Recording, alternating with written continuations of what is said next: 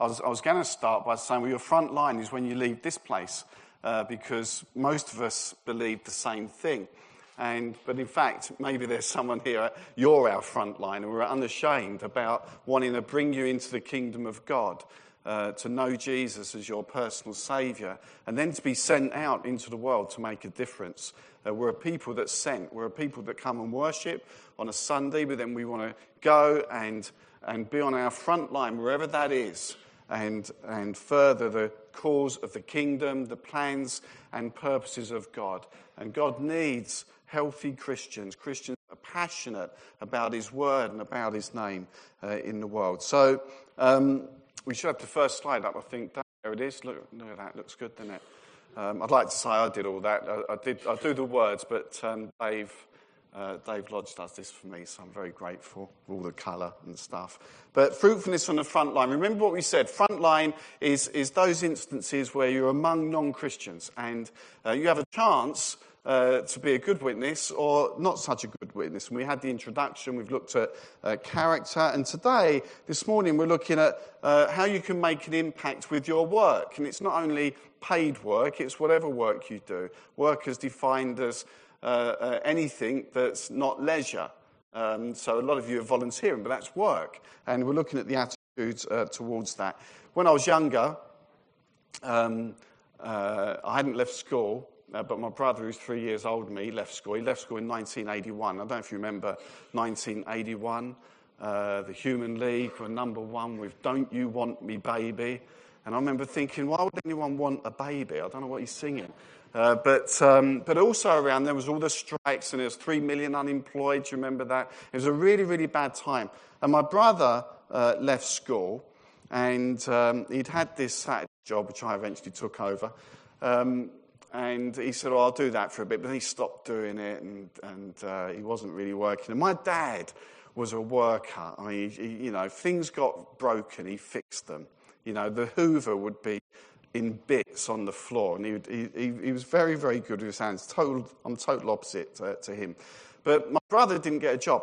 And, I, and he was started to claim dole money. Remember, it wasn't called job seekers then. It was dole money. My dad said, no son of mine is going to claim off the state, which is basically me paying my taxes, my dad speaking, go out and get a job. If you don't, I'm taking all your dole money, and that's your rent. You will not get free money. You have to go to work, because that's where you're going to get pride and a bit of self-fulfillment. And I guess my dad, I, I remember thinking he's quite harsh, you know. Space Invaders was out, and you could have spent all day doing that, I suppose. But but um, but he made my brother go out to work. And I, re, I always regretted it, because he went to work for a print factory um, before computers and our own printers. And he used to come back covered in paint, and it really stank. I mean, it was awful. And we'd sit down and all have our family dinner, and it was horrible. And he was earning less Um, than he would have got had he stayed unemployed. My dad said, I don't care. You go out to work. And it's important, he said at the time, for a man to go out uh, to work. And uh, as I say, I thought it was harsh, but I think what he understood was was that to sit around all day doing nothing is not good for you. And, and although you wouldn't have been seeing it from a Christian perspective, it does lead nicely into what I feel God is saying this morning. Biblically, work isn't just what you get paid for. It's everything that isn't recreational. It includes all the small jobs that all of us have to do. Uh, loading the dishwasher. I mean, I don't mind loading the dishwasher. It's the getting it all out and putting away stuff uh, that I've done. I think it's a challenge when you've got a whole kitchen load of stuff that I will get that in. And um, Andrew's just bought uh, another twenty glasses, I kid you not, because the amount I've broken, uh, put them in the dishwasher, but they were rubbish glasses, and, you know, you get what you pay for. It's not my fault, I didn't buy them. Leave it there. Um, uh, or, or you've got to do the washing. You can get, oh, no, I've got to do the washing on the iron or whatever it is. Or cutting the grass, or bringing children up. I mean, that's that's hard work, to be fair. Um, and God is interested in all of it. God is interested in all the work we do in the church. So it's not just your paid work or the paid church people. It's everything. It encompasses everything that you do that's not leisure. And even on your front lines, when you leave this place, and as, remember what Jesus said, as the Father has sent me, so I'm sending you. Now, the church scattered is its most effective. We come here to worship and be encouraged, be refilled with the Spirit, but then we're sent. to make a difference in the world. So your front line, even when you don't have a job, there are things you can do, the way you do them, as if it were for God himself, which it is, which we're going to come on to. As if you, if you get the attitude that everything we do is for God, it's for the Lord, then it should change our heart and outlook on how we approach it. It could be that you're down the gym, and you, we, Andrew and I have got this new thing. Uh, when I say Andrew and I, Andrew is making me go to uh, a spin class on a Friday morning. Uh, for different reasons, I haven't managed to go the last two Fridays. I don't know why, but I will get there, and I'm sure she'll get me there this Friday. I keep coming up with other things that we ought to be doing on our day off. Um, but one of the things they do, there's a little bottle. You know, you're in there. You've done all the hard work. Stockbrook are very, very intelligent. They get you to clean up. Like, so they have to pay people. So they give you a little squirty bottle and you have to squirt the seat and the handlebars. You give it a little while and you think it's nice for the next person. But you could just walk out. You could just walk out. No one's enforcing it. So maybe it's wiping the sweat off once you've once you've worked out, or put the weights back um, on the on the you know the weight rack. I like to do that because I don't want anyone to see how light I'm lifting, so I'll get them out of the way as quickly as possible. Uh, maybe put the towels in the wash bin. Maybe it's walking along the street. There's a big campaign from some press at the moment about picking litter up and everyone taking uh, personal responsibility. It could be all these things. They're not leisure time things, if you like. I mean, the spin class apparently is described as leisure. I find it a lot of hard work. But certainly clean up after yourself. But being honest, though, I guess most of us don't really believe that the things we do on a day-to-day basis, uh, possibly, these li- even the little things are important to God, but they are. They really are. And and I, again, I, I feel God saying, you can make a difference in these things. So if we can have the second slide up, please, uh, Dave. So does God really care whether whether I'm in the dealing room, in the city, or arranging uh, the teas and coffees at church, or the way I put biscuits on a plate, um, how I conduct myself at the supermarket? God is interested in all these things. The answer is yes, and the Bible is clear, and this makes it very, very exciting. It says, Paul says in Colossians three twenty-three to twenty-four, whatever you do, so there's no compartmentalizing here. Whatever you do, work at it with all your heart as working for the Lord, not for human masters, since you know that you will receive an inheritance from the Lord as a reward. It is the Lord Christ you are serving. I mean, if that's not motive enough, whether I'm stacking chairs here or getting the communion ready, or you're going to your workplace and your family's loading the dishwasher, unloading it, breaking the glasses, wiping the sweat off the exercise bike, whatever it is, I've got to do it as if working for the Lord. And it, it changes my whole attitude. It changes. It seems to me this verse is talking about the heart. It's not, I shouldn't see it as a burden. It's an opportunity to serve God. If Jesus really walked in here today, in, go and clean the toilets, I'd do it. Of course I would do it. But if one of the elders came in and said, Ian, we've got to save a bit of money, go and clean the toilets, I probably wouldn't have the same attitude. But all of it is for God. All of it is for God. I'm not volunteering to clean the toilets. I just want to make that clear. It's an illustration. Okay. So it's uh, working for the Lord. And, and the benefit of that is I get an inheritance. This is this is good. I'm, I'm, I'm, I can't earn my right to be saved by God. I can accept it. By, it's by grace you've been saved. Um, but I can I can feel his pleasure as I do these things. It is, it is Christ you're serving, that passage says. Um, I got, uh, when I first started uh, in the city, I was only sixteen, left in nineteen eighty-four, unemployment had picked up by then. My brother had graduated from his print job, so the dinner table didn't smell so much. But I got a job in, in London. And I was a junior, and I was a junior in the international dealing room, um, which, when I say junior, uh, it was very junior. You got the sandwiches, I sent the telexes to confirm the trades, and I had to do all these other jobs which were really good, like clean the dealer's shoes. I mean, I used to hate one of them saying, "Clean, can you clean my shoes?" I say, "Yes," hoping no one else would hear it. And then the twenty others in the, in the room would ask the same, or get the teas and the coffees. And what I noticed about these people in the dealing room, who seemed to be doing very well for themselves, was they approached their work with real efficiency and professionalism. They took it really seriously. They rarely made mistakes. and uh, they really committed themselves to it. And I thought, what can I do as a sixteen-year-old to even compete with this? You know, I'd left the local comprehensive with five O levels. Um, you know, one of those was in art, which I love art, but it's not really a city sort of O level. Um, the other one was technical drawing, which is the same rules apply. So I was only left with three, and I probably made them up, but I didn't. That's fine. What could I do? And so I used to get this job about making the teas and coffees, and um, I remember thinking, I'm only going to let them ask me, tell me once what tea and coffee they want. Now, these are the days before the skinny flats and big whites, and all. I don't drink coffee, so I've got no interest at all. But it used to be literally black or white coffee or tea, sugar or no sugar. But I wrote them all down. Uh, so we've got these twenty people, and I wrote everyone down. So the next morning when they said to me, make the teas and coffee, I want, so, oh, no, no, I know what you want, sir.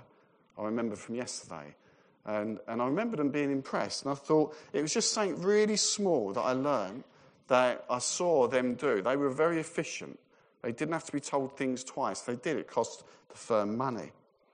So it was really, really important to do well. Now, I, I can't say that was from a godly perspective. I wasn't a Christian then, but I think it was a, a fairly godly attitude. So Paul says, whatever you do, it's not twenty percent of what you do is for God, or fifty percent, or eighty percent. It's one hundred percent, whatever you do.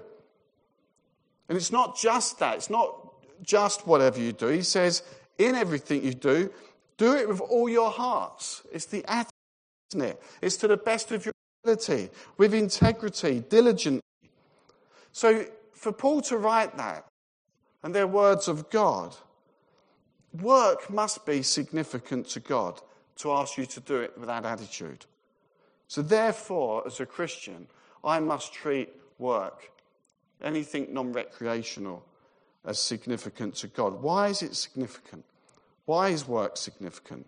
Why is whatever you do significant? Why is Paul saying these words? If you have the next slide up, please. Why does work uh, matter? It's God's intention that we work. Uh, some of you might not like to hear that. Uh, some of the, the Christians in Thessalonica didn't like to hear that. And Paul had to write to them, no, you're supposed to be working. Uh, this is the non-recreational stuff, not just paid work, it's whatever you do. So right at the beginning, we can see it matters to God. You see God's work in creation. You see God working. Genesis one, he created the heavens and the earth. The earth is formless and empty. The Spirit of God, right at the beginning, the Spirit of God is there. It's hovering over the waters. And there's light and there's darkness, day, night, water, sky, evening, morning. Then there was the land and the sea, the plants and the fruits, the vegetation, the trees. Then there's the lights in the sky put in there to serve as signs for seasons and days. Then the waters were to have creatures in them, and the sky would have birds, and the land would have living creatures as well. And only after all of that, in Genesis one twenty-six, day six, God creates man. Adam, he did all this other stuff first. Why didn't he do that on day one, I wonder? When we uh, when we were about to have Kaylee, uh, we didn't know she was Kaylee then, we didn't know she was a girl at that point, uh, but I did probably the last bit of D I Y I ever did, um, when we we did up the, um, what do you call it, nursery, it's been a while, um, the nursery, and Andrew and I um, um, would put the paper up on the wall, and we was doing all this brushing and all that. I pretended I knew what I was doing, I was plumb bobbing, and had things, I had a brush, and I was doing all this, and it was brilliant, probably all upside down, but it, it went up, it went up, and it was all okay. We got we got the nursery ready, and then we went out and bought some clothes, these little cute clothes, and I remember getting the little baby grow, you know the baby grows, and you put them on the baby, and they're all nice and warm, and I think they should do that for adults. You know when you want that one idea that's going to make you a lot of money? I did nothing with it. Twenty years later, the onesie appeared. I thought, I thought of that years ago. Didn't do anything with it. Anyway, uh, so we got the we got the clothes ready. We got the bottles ready. The sterilizer was there. I love a bit of gadgetry, so I tried that out. That was good. And the cot, we got the cot. And we put the cot up. I think that was one of our first ever arguments. Um, Andrew came round to know that I was right, but but uh, we we struggled with the cot, didn't we? Um, but um, anyway, the point being, we create an environment ready for the baby to flourish. We didn't just think, well, we'll bring her home, dump her on the floor, and think about what we need. Okay, we wanted to create this environment for the baby to flourish. So God, uh, in creating uh, the heavens, the earth, and, and, and then the earth, and it was formless, and the Spirit of God, and the animals, and the birds, and the sea, and the sky, and the stars, and the moon, everything else. He creates this environment and then welcomes humankind. It shouldn't be, it's obvious to us, isn't it? He creates this environment, a context for humans to flourish. And earth stands alone in providing this. We're always searching uh, for the, you know, there must be life beyond earth. We've never found it. Um, it's, it's, it's the heavens and the earth. There's, lo- there's loads, the universes and galaxies are vast beyond our possible imagination. But God has created the earth for human beings to flourish. He doesn't just then put them anywhere, in a desolate, unwelcoming place, in the same way I would have put Kaylee in a desolate, and you know, you put the heating up and you get it warm and it's nice and that's all good. He puts them in this place called Eden. Eden. It's called Eden. It's the Hebrew word for fertile garden of delight. That's what it means. So this place comes with clean air, fresh water, food to drink, animals to look after. Most importantly, God's presence to enjoy. He wants humankind to flourish in this environment. And one of the ways he says they're going to flourish is that Adam and Eve will flourish by working. It's right there at the beginning. Genesis two fifteen, the Lord God took the man and put him in the Garden of Eden to work it and take care of it. It was right there in God's intention at the beginning to give some purpose, to help it flourish, to work at it, to release its potential. Eden was perfect, but it wasn't mature. There was work to be done, and work is that instrument that God uses to get things done. We're the body of Christ, literally, and he uses us to get his work done here on earth. Of course, we know they get it wrong, and they rebel, and it's not all easy. And then in Genesis two nineteen, by the sweat of your brow, you will eat your food. They've got to work at it now, but they've still got to work. It is still part of God's plan. Eden was perfect, but there was work to be done. Our world now, thousands of years later, is far from perfect. And so, of course, there's work to be done to make the world as he would want it to be. And if you think about it, it's a natural inclination for us to get things ready, isn't it? I can tell you our house, uh, and probably all of yours as well, becomes a hive of activity should we invite someone to dinner. Because normally, I'm going to confess, um, it's a little bit, we're all right, it's a bit messy sometimes, not often. But when someone's coming around to dinner, Dettol's out, there's spray going everywhere, and we're wiping everything down. And they come in, oh, your house is so lovely. Yeah, you know, yeah, it's like this all the time. We all do it, right? Because we're getting ready for our guests. We've got a dinner party. We want the house looking good. We want to create an environment that people will enjoy.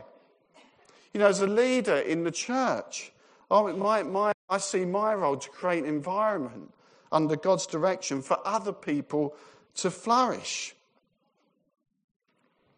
Work is God's instrument to get things done that he wants done for the benefit of glor- people and to his glory. That's what Mark Green from the London Institute of Contemporary Christianity says.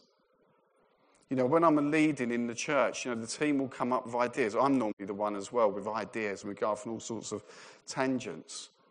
But what we really expect, we have to discern from God what his plan is. And then he puts us to work. And I say to the team, you know, you can't expect excellence, but you can expect excellence in attitude. And if you say you're going to do something, then do it. If you say you're going to be somewhere, be there on time. Don't let people down. If you say you're going to lead a group, then lead it. We love releasing others to flourish. If you come to us with an idea and we'll say, that sounds great, but can you take ownership of it? We can't take on anymore. We want to release other people to do it somewhere else. But take ownership of it and let it flourish.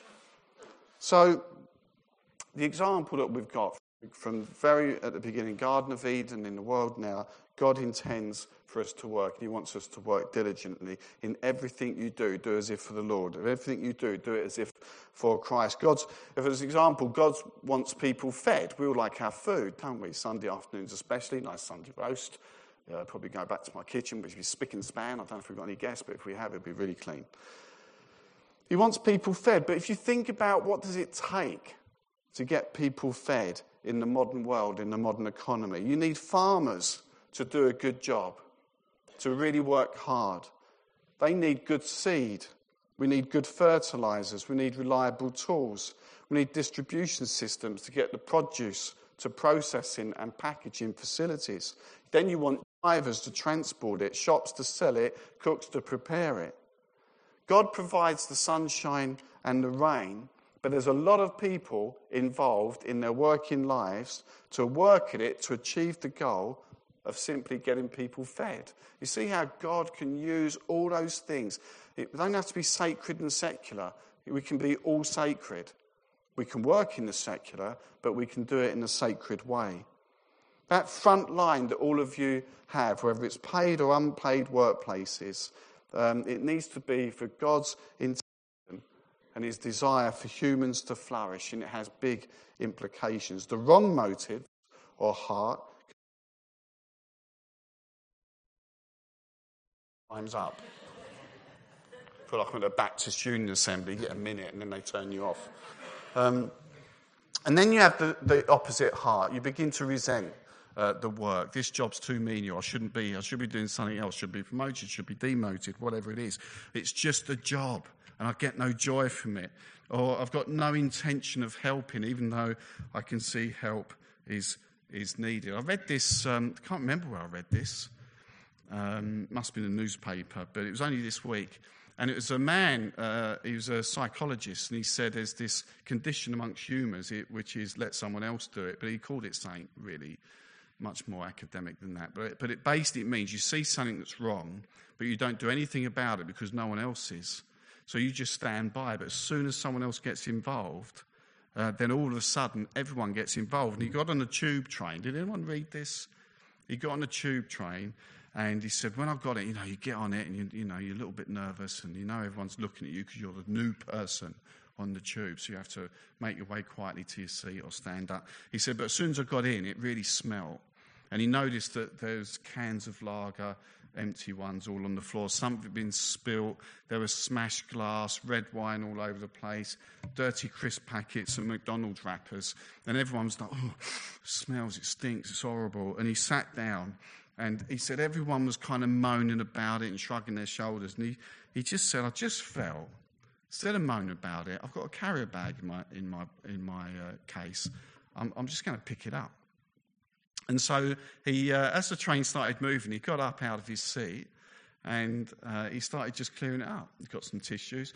And he said by the time he'd finished, ten other people had joined him. They'd all been on the tube when he got on. He said, even when we got to the next station, someone else came and just thought, oh, this is what we do, and started clearing up the carriage. You know, and he said, we got so much benefit and joy out of it just by doing something, but people stand back and they don't want to get involved. They don't want to do that extra bit of work. What we're looking for in the in the hearts of believers is that godly change of heart to see this, these things, these opportunities, ministry on the front line to make a difference for God. There was a city firm uh, a few years back called M F Global. Anyone heard of M F Global?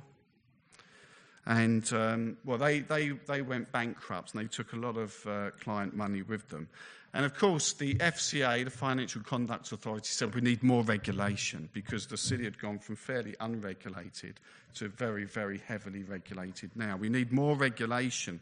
Uh, but they were, they were wrong in this case because the regulation was there. The regulation was separate client money from your firm's money. So if you're gambling the firm's money, don't use the client money to gamble. So that if you get it wrong, that is protected. The law was there. The rule was there. They just ignored it. They just ignored it. And so the auditors then got put to shame because they were the ones who were supposed to get, but that's a whole other story. But it wasn't more regulation. You can, you can get to a point you can over-regulate and rely on a rule book.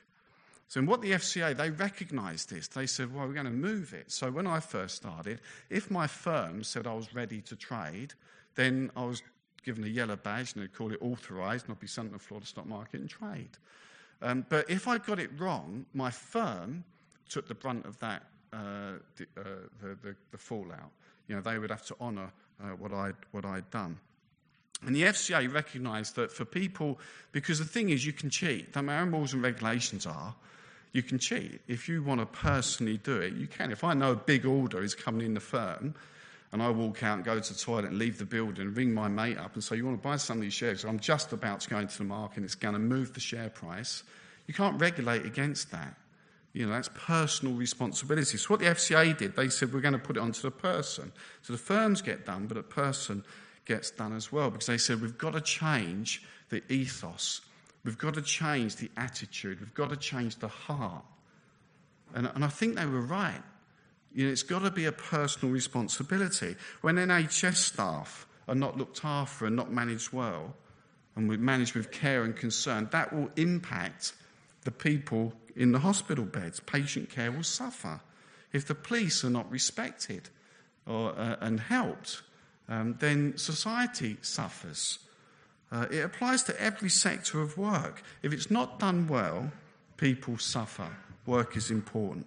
So the application in life for us, uh, let's go back to God's work in Eden. How can we mirror some of that today? I've got some examples. If you think about it, God created order. You know, there was nothing, then there was something, and then he spent these days making uh, the things that were going to provide this uh, environment for people to flourish. Well, you can create order. People do create order. There's wastelands that are becoming housing or farmland.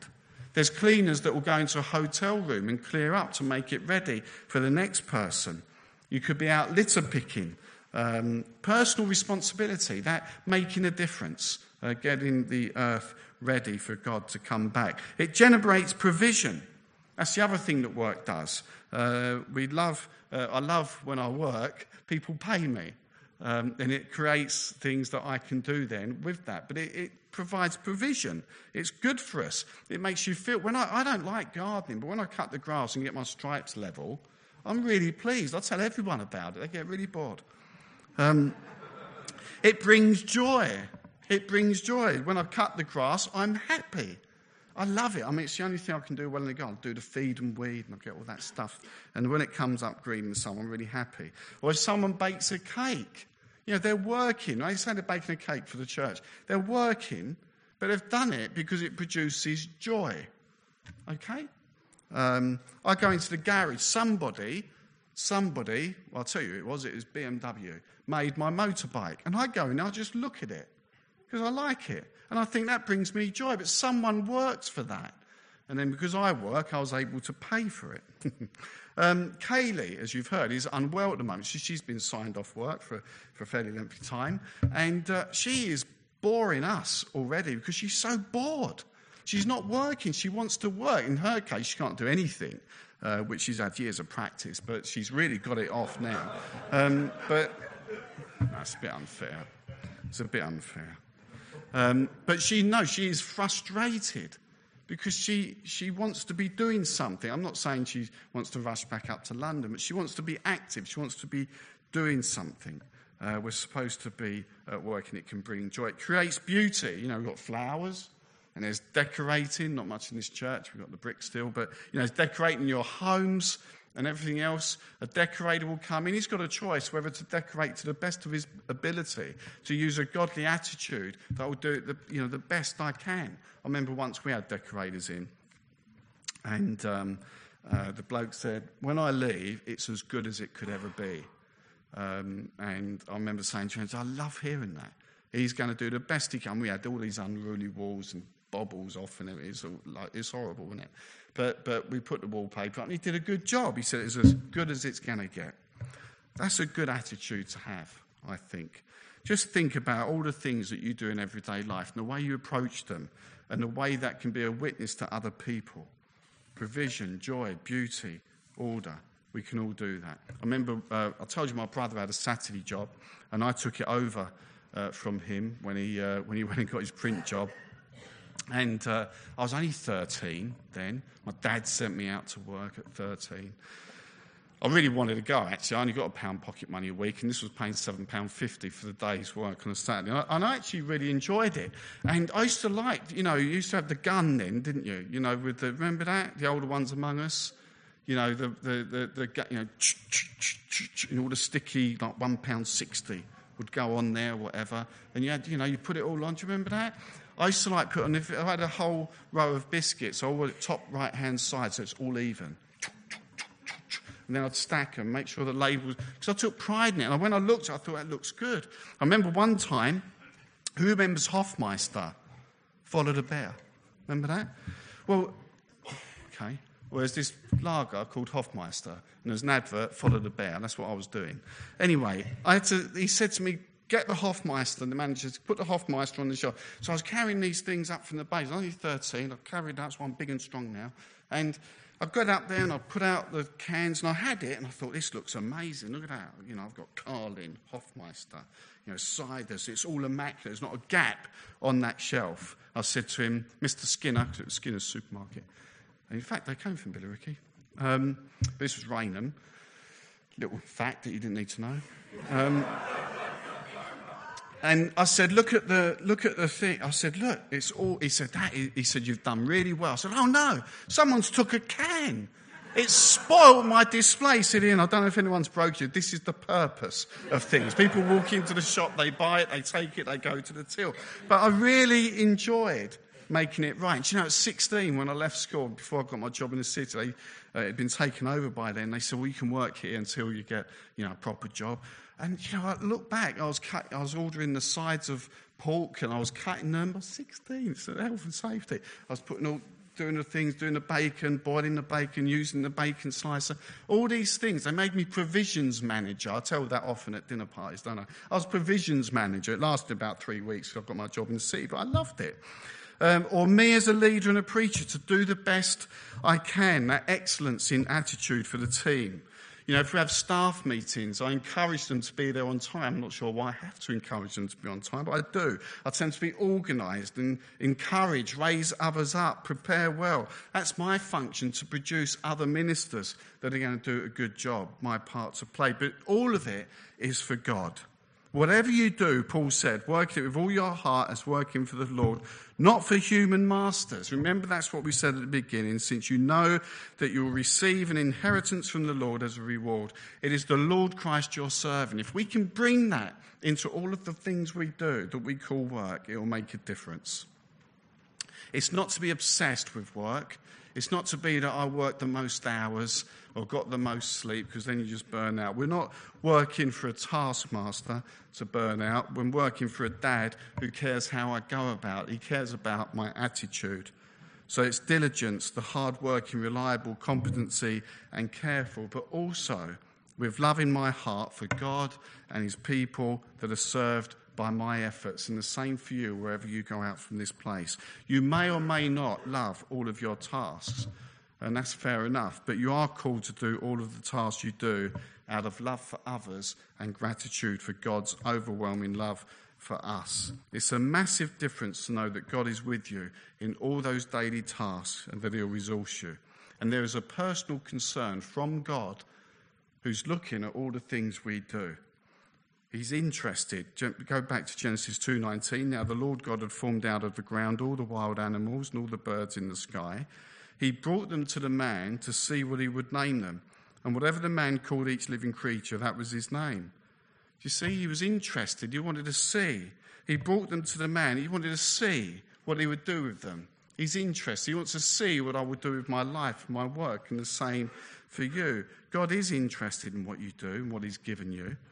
You see his interest to see what he would name them. He's interested to see what they did, what he gave them. And he's interested in your talents and your gifts and your freedom, your opportunities, the resources that he's trusted you with. And it's your ability in cooperation with God that will use them for those missional opportunities, both in, in, within this building, the other buildings, in your workplace, in the task that you have, your leisure. It's all your front line. Godly work is good work, uh, done in a godly way for God. And it's not separating that sacred and secular. And the way to do it in a godly way is to work at it with all the strength that he gives you, and, and for all of it for his glory. And the responsibility uh, is, is on us, because finally God inhabits. He's in us by his Spirit. And so therefore we need to let them come out in our workplaces. If Jesus put it like this, this is interesting. I've never picked up on this before. In the same way, let your light shine before others. They may see your good deeds and glorify your Father in heaven. You see, what the thing that leapt out at me this week, they may see your good deeds, not see you, see your good deeds. They want to see the things that you are doing. Brilliant. Your deeds are important. Jesus uh, wants your work and your task to result in people praising God. That's what he says there in Matthew five. To get to a point, and I did have someone to do an illustration, they've not turned up this morning, but um, it's not their fault and we shouldn't, we shouldn't um, judge them, but I'll speak to Tracy Shampneys when I next see her. Unless she's here, and then I've totally missed her, and then I'll, I'm a bad pastor. But she was talking to me about this story. I'll let her share it another time. But wouldn't it be great if, if whenever we did something, someone would say, they must be a Christian just because of their attitude and the way they work. It should radically change us, you and me, in our work, in our tasks, the right attitudes. Um, you know, don't you, if you've invited someone around, for, uh, if you've if you've been invited around somebody's for dinner, or they might take you to a restaurant, it could be a really expensive place, and they might have put all the best cutlery out if they're at home, and they've done it really, really well, but you pick up if they don't really want you there. You know, you think, well, it didn't seem right. And equally, you can go for a cheap takeaway with somebody, and they're just so hospitable, they can't do enough uh, for you. It's about the heart. It's not about just doing the task, it's about the heart of the task. And I'd, in, I'd encourage you to invite God into your daily tasks and work, just to see what will happen. Um, I remember doing that in the dealing room years ago, and I had amazing results. He blessed me in ways that I couldn't have imagined, just really by starting to tell the truth, believe it or not, because we used to lie to get business. And, and I became someone that just wouldn't lie, and so the clients would say, well, if Ian says he's got this order, then we know he's got it. And he really blessed it. Um, whereas before, um, maybe I was a bit, you know, we try and coerce business in, and, and it wasn't blessed. It really made a difference. Just imagine the difference you'll make in your life as you honour him in your workplace, all those different places, whether it's paid work, church work, secular work, whatever. It's all sacred. Let me pray for us, and the worship team will come back up. Father, we thank you that your intention is to bring the sacred into everything, including the secular. And I thank you, Lord, that we can come to this place and be encouraged and equipped and hear from your word and worship you, and all of that is really, really important. But I pray, Lord, also we'll recognise that we are a sent people and that we have a frontline ministry. The moment we walk out these doors, I pray for all the opportunities that you will give if we ask for them. And I pray your blessing on everyone here, that they'll be excited about their faith and the work that you can do uh, in them. I ask this in Jesus' name. Amen.